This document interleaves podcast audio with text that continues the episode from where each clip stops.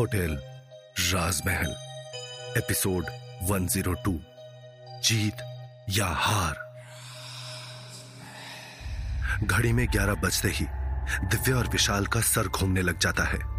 उनकी आँखों के आगे अंधेरा छा जाता है। और जब उनकी आँखें खुलती है तो वो दोनों होटल राजमहल के अंदर खड़े होते हैं। अमन इस वक्त भी बेहोश है और वो दोनों जैसे तैसे करके उसे होटल राजमहल के बीचों बीच ले आते हैं।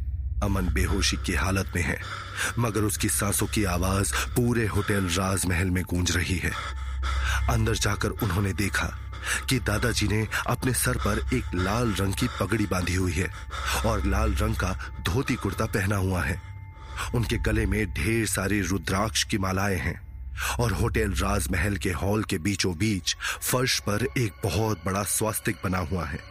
और उसके साथ साथ वहाँ पर अलग अलग तरह की पूजा की सामग्री और कुछ अजीब चीज़ें रखी हुई हैं, जैसे इंसानी खोपड़ी, इंसानी हड्डी।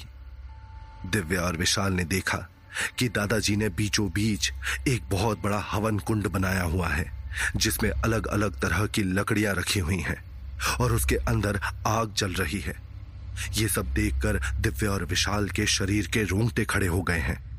वो दोनों घबराहट से एक दूसरे की तरफ़ देखने लगे। उन्होंने दादाजी को इतनी बड़ी पूजा करते हुए कभी नहीं देखा था। दादाजी ने उन्हें अंदर आते हुए देखा। दादाजी की नज़र में आज एक अलग सी चमक है, जो डरावनी भी है और दृढ़ भी है। उन्होंने अपनी लाल, बड़ी आँखों से विशाल को घूरते हुए कहा, अमन को वेदी के घेरे में बिठा दो। ये बहुत ज़रूरी है कि मैं ये पूजा बिना किसी विघ्न के कर सकूँ। हो सकता है पूजा के बीचों बीच वो काल घोरी अमन का रूप लेकर तुम लोगों को गुमराह करने की कोशिश करे और अपने आप को आज़ाद करने के लिए तुम लोगों से गुहार लगाए। मगर तुम्हें उसकी बातों में नहीं आना है। हो सकता है कि वो चीखे, चिल्लाए और रोने लगे। मगर तुम सिर्फ़ एक बात याद रखना कि जब तक उस अघोरी की आत्मा अमन के शरीर के अंदर है, तब तक वो तुम्हारा दोस्त नहीं है और सिर्फ़ एक दुष्ट आत्मा है। वो अपने आप को छुड़ाने के लिए कोई भी छल कर सकता है और तुम्हें नुकसान पहुँचाने के लिए कोई भी हथकंडा अपना सकता है। इसीलिए तुम दोनों को बेहद सतर्क होने की ज़रूरत है। दादाजी की बात सुनकर दिव्या और विशाल ने हा में सिर हिलाया। और उन्होंने घबराते घबराते अमन को उस वेदी के घेरे में खींचकर बिठा दिया।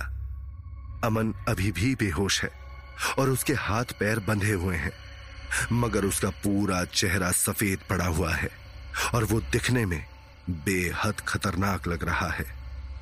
उसके माथे पर गुदा हुआ वो सांप का निशान काला पड़ चुका है और उसकी आँखों के आसपास लाल घेरे बन गए हैं। वो दूर दूर तक भी अमन जैसा नहीं दिख रहा। अमन के वहाँ पर बैठते ही दादाजी ने अपनी पूजा पाठ शुरू कर दी। उन्होंने अपनी आँखें बंद की और वो तेज आवाज़ में मंत्र पढ़ने लगे। वो हर थोड़ी देर बाद मंत्र पढ़ते हुए एक विभूति उस हवन कुंड में डाल रहे हैं, जिसकी वजह से उसमें बार बार चिंगारियाँ उठ रही हैं और छोटे छोटे विस्फोट हो रहे हैं। अजीब सी डरावनी अलग अलग आवाज़ें चारों तरफ़ से आ रही हैं, जो किसी के भी रूह को कपा दे। वहाँ पर बैठे हुए दिव्य और विशाल के चेहरों पर अजीब सी घबराहट है। उन दोनों ने एक दूसरे की तरफ़ देखा और कसकर एक दूसरे का हाथ पकड़ लिया। तभी कुछ देर के बाद अचानक से अमन के शरीर में हलचल होने लगती है। जैसे जैसे मंत्रों का प्रभाव बढ़ रहा है अमन के अंदर छुपी हुई काल घोरी की आत्मा तड़पने लगती है। उसकी सांसों की आवाज़ तेज हो जाती है, जिसकी डरावनी दहाड़ पूरे होटल राजमहल में गूंजने लगती है। अमन अभी भी बेहोश है, मगर वो अपने हाथों और पैरों को हिलाने की कोशिश कर रहा है। ये सब देखकर दिव्या और विशाल भी काफ़ी घबरा जाते हैं। विशाल तुरंत दादाजी से पूछता है, दादाजी ये अमन को क्या हो रहा है? अमन नहीं, काल घोरी। मंत्रों का असर धीरे धीरे होने लगा है और उसकी दुष्ट आत्मा इससे बेचैन हो रही है। वो किसी भी कीमत पर एक बार फिर कैद नहीं होना चाहती और इसीलिए वो इस पूजा को रोकने की पूरी कोशिश करेगी। मगर तुम्हें इस बात का ध्यान रखना है कि कुछ भी करके इस पूजा में कोई विघ्न ना पड़े। दादाजी ने विशाल से कहा, जी दादाजी, मैं पूरी कोशिश करूँगा।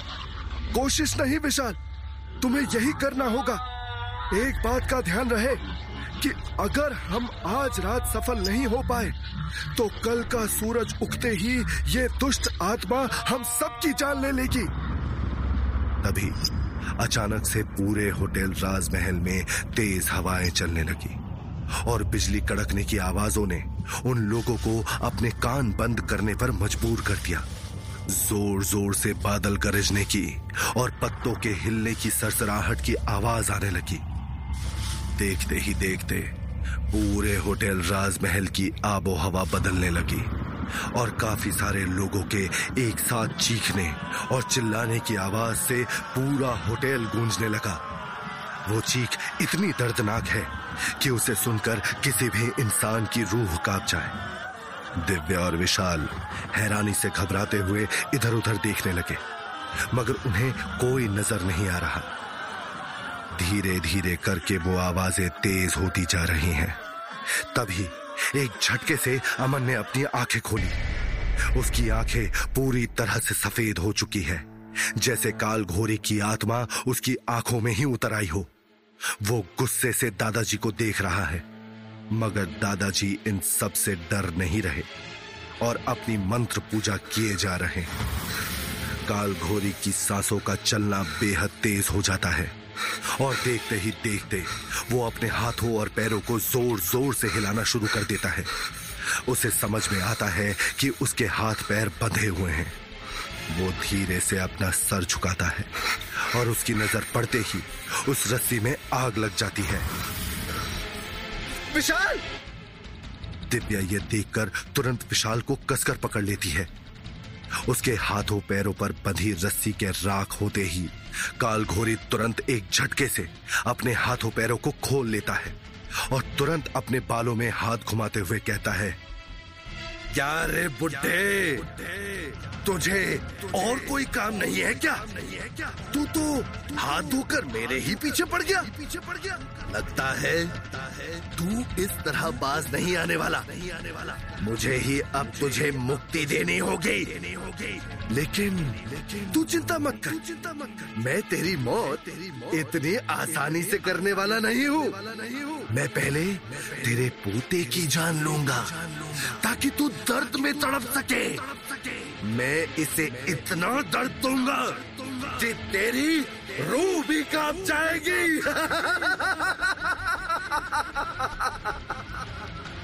ये कहते ही अमन खड़ा हो गया और उसने अपनी सफ़ेद आँखों में अपने अंगूठे घुसा लिए। देखते ही देखते आँखों से खून की धारा बहने लगी। ये देखकर अमन के दादाजी के चेहरे पर पहली बार डर कौंध गया।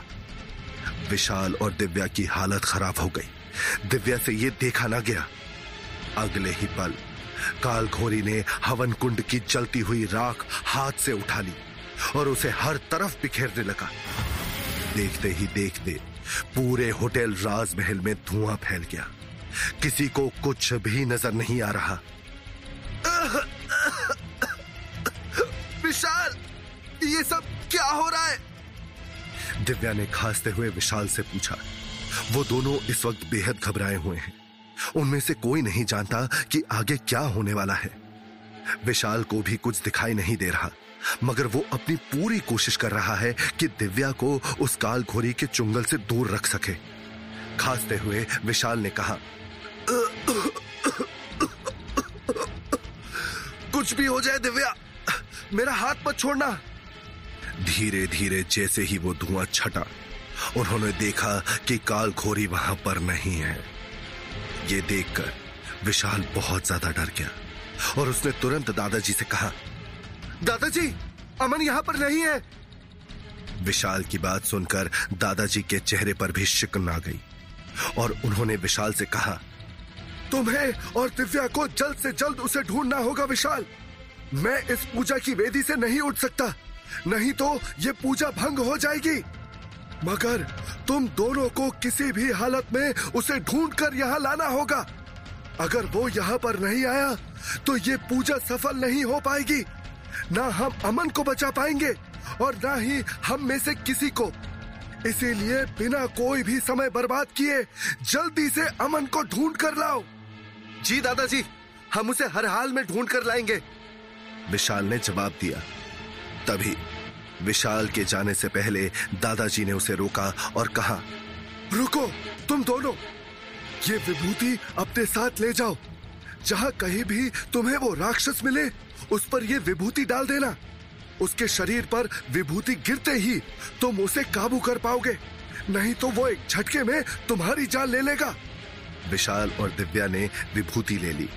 उसके बाद विशाल ने कहा, दिव्या, एक काम करो, तुम मेरे पीछे पीछे रहो।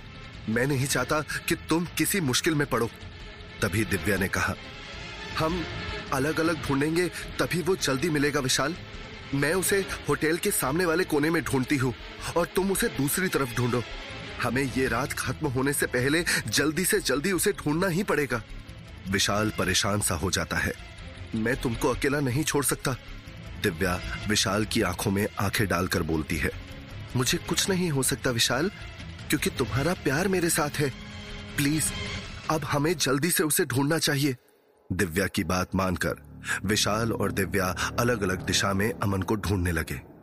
दिव्या होटल के दूसरी तरफ़ तो चली गई, मगर वो ये नहीं जानती है कि वहाँ पर कैसी मुसीबत उसका इंतज़ार कर रही है। पूरे होटल में अजीब सा सन्नाटा पसरा हुआ है और कहीं से भी पत्ते हिलने तक की आवाज़ नहीं आ रही है। दिव्या डरते डरते बिना कोई आवाज़ किए धीमे कदमों से कॉरिडोर की तरफ़ बढ़ती जा रही है। वहाँ पर काफ़ी गहरा अंधेरा है और उसे कुछ भी नज़र नहीं आ रहा। दिव्या के माथे पर पसीने की बूंदें साफ़ नज़र आ रही हैं और उसके दिल की धड़कनें इतनी तेज है कि होटल के सन्नाटे को चीर कर सुनाई दे रही हैं।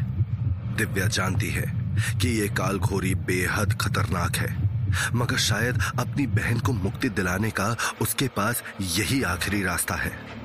अगर कालघोरी की आत्मा को काबू नहीं किया गया तो उसकी बहन की आत्मा भी हमेशा हमेशा के लिए कालघोरी की कैद में तड़पती रहेगी। दिव्या अभी कुछ ही कदम आगे चली है कि तभी अचानक से उसे एक उड़ती हुई तलवार अपनी तरफ़ आती हुई दिखाई दी। दिव्या तुरंत नीचे झुक गई, मगर वो तलवार उसके हाथ को चीरती हुई चली गई और उसके हाथ से खून बहने लगा। दिव्या ने तुरंत अपने हाथ को पकड़ लिया और दर्द से तड़प उठी। दिव्या समझ चुकी है कि वो कालखोरी यहीं कहीं पर है। उसने तुरंत विशाल को आवाज़ लगाने के लिए अपना मुँह खोला, लेकिन इससे पहले कि वो कुछ बोल पाती, दीवार से दो हाथ बाहर निकले और उन्होंने कसकर दिव्या के गले को पीछे से पकड़ लिया। उन हाथों की पकड़ दिव्या के गले पर इतनी मज़बूत है कि वो बोलना तो दूर, ठीक से सांस भी नहीं ले पा रही है। दिव्या का पूरा मुँह लाल पड़ चुका है और उसकी आँखों से आँसू आने लगे हैं। धीरे धीरे उसकी आँखें बंद होने लगती हैं और उसे ऐसा लगने लगता है जैसे अब उसकी जान चली जाएगी। मगर तभी अचानक से विशाल वहाँ पर आ जाता है और वो तुरंत उस विभूति को उन हाथों पर छिड़क देता है। विभूति के गिरते ही उस दीवार से किसी के दर्द में छटपटाने की आवाज़ आने लगती है और उन हाथों से धुआँ निकलने लगता है, जैसे वो चल रहे हो। वो पूरी तरह से तड़पते हुए अपने आप उसी दीवार में गायब हो जाते हैं। दिव्या बुरी तरह से खांसते हुए ज़मीन पर गिर जाती है और विशाल तुरंत उसे संभालने के लिए आगे बढ़ता है। दिव्या, तुम ठीक तो हो ना? वो धीमे हाथों से उसकी पीठ को सहलाने लगता है। दिव्या ने सांस भरते हुए कहा मैं, ठीक हूँ। हमें जल्द से जल्द अमन को ढूंढना चाहिए। विशाल ने हा में सर हिलाया। दिव्या और विशाल अमन को ढूँढने के लिए आगे बढ़े मगर तभी अचानक से उन्हें ऐसा एहसास हुआ कि कोई उनके पीछे से भागते हुए गुजरा हो।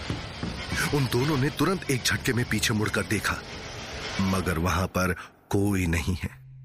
एक गहरी सांस लेकर अपने सीने पर हाथ रखकर जब वो आगे जाने के लिए दोबारा मुड़े तो उन्होंने देखा कि अमन उन दोनों के बेहद नज़दीक खड़ा है। उसके चेहरे पर एक बेहद डरावनी हँसी है, जिसको देखते ही उन दोनों की रूह काँप गई। उन दोनों को ऐसा लगा जैसे उन पर बिजली गिर गई हो। वो दोनों अपनी ही जगह पर खड़े रह गए। और उनकी साँसें बहुत तेज हो गई। तभी अचानक से अमन आगे बढ़ा और उसने अपने दोनों हाथों से दिव्य और विशाल का गला पकड़ लिया और एक झटके में उन्हें ऊपर हवा में उठा दिया।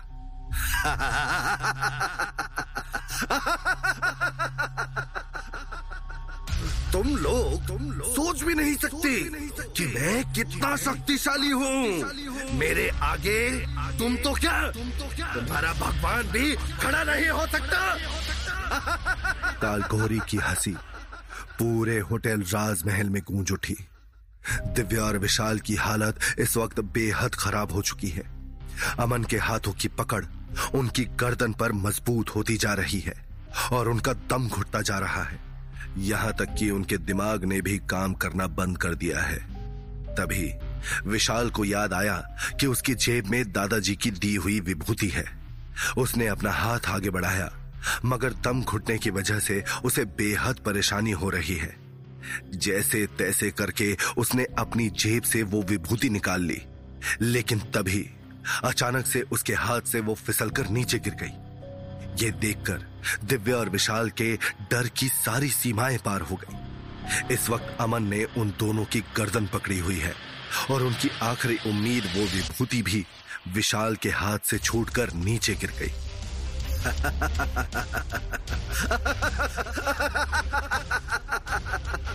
तुम्हें क्या लगा? तुम्हें क्या लगा? मैं तुम्हें इतनी आसानी से जीतने दूँगा। जीतने दूँगा ये मत भूलो मत भूलो कि मैं काल घोरी हूँ। काल घोरी मुझसे जीतना तो दूर। तुम मेरे सामने खड़े रहने के भी लायक नहीं हो।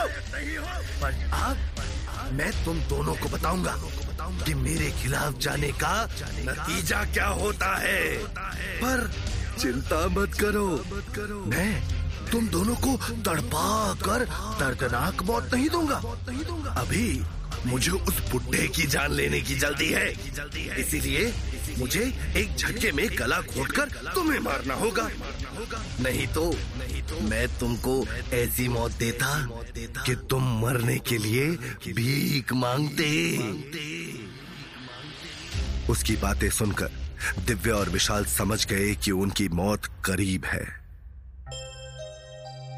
तो क्या होगा कहानी में आगे? क्या काल घोरी की आत्मा विशाल और दिव्या को मार देगी। क्या दादाजी काल घोरी की आत्मा को अपने कब्जे में कर पाएँगे? क्या आज होटल राजमहल एक राज बनकर ही खत्म हो जाएगा? क्या करेगा विशाल अब आगे? इन सभी सवालों के जवाब जानने के लिए सुनिए होटल राजमहल, सिर्फ़ पॉकेट एफ़ पर।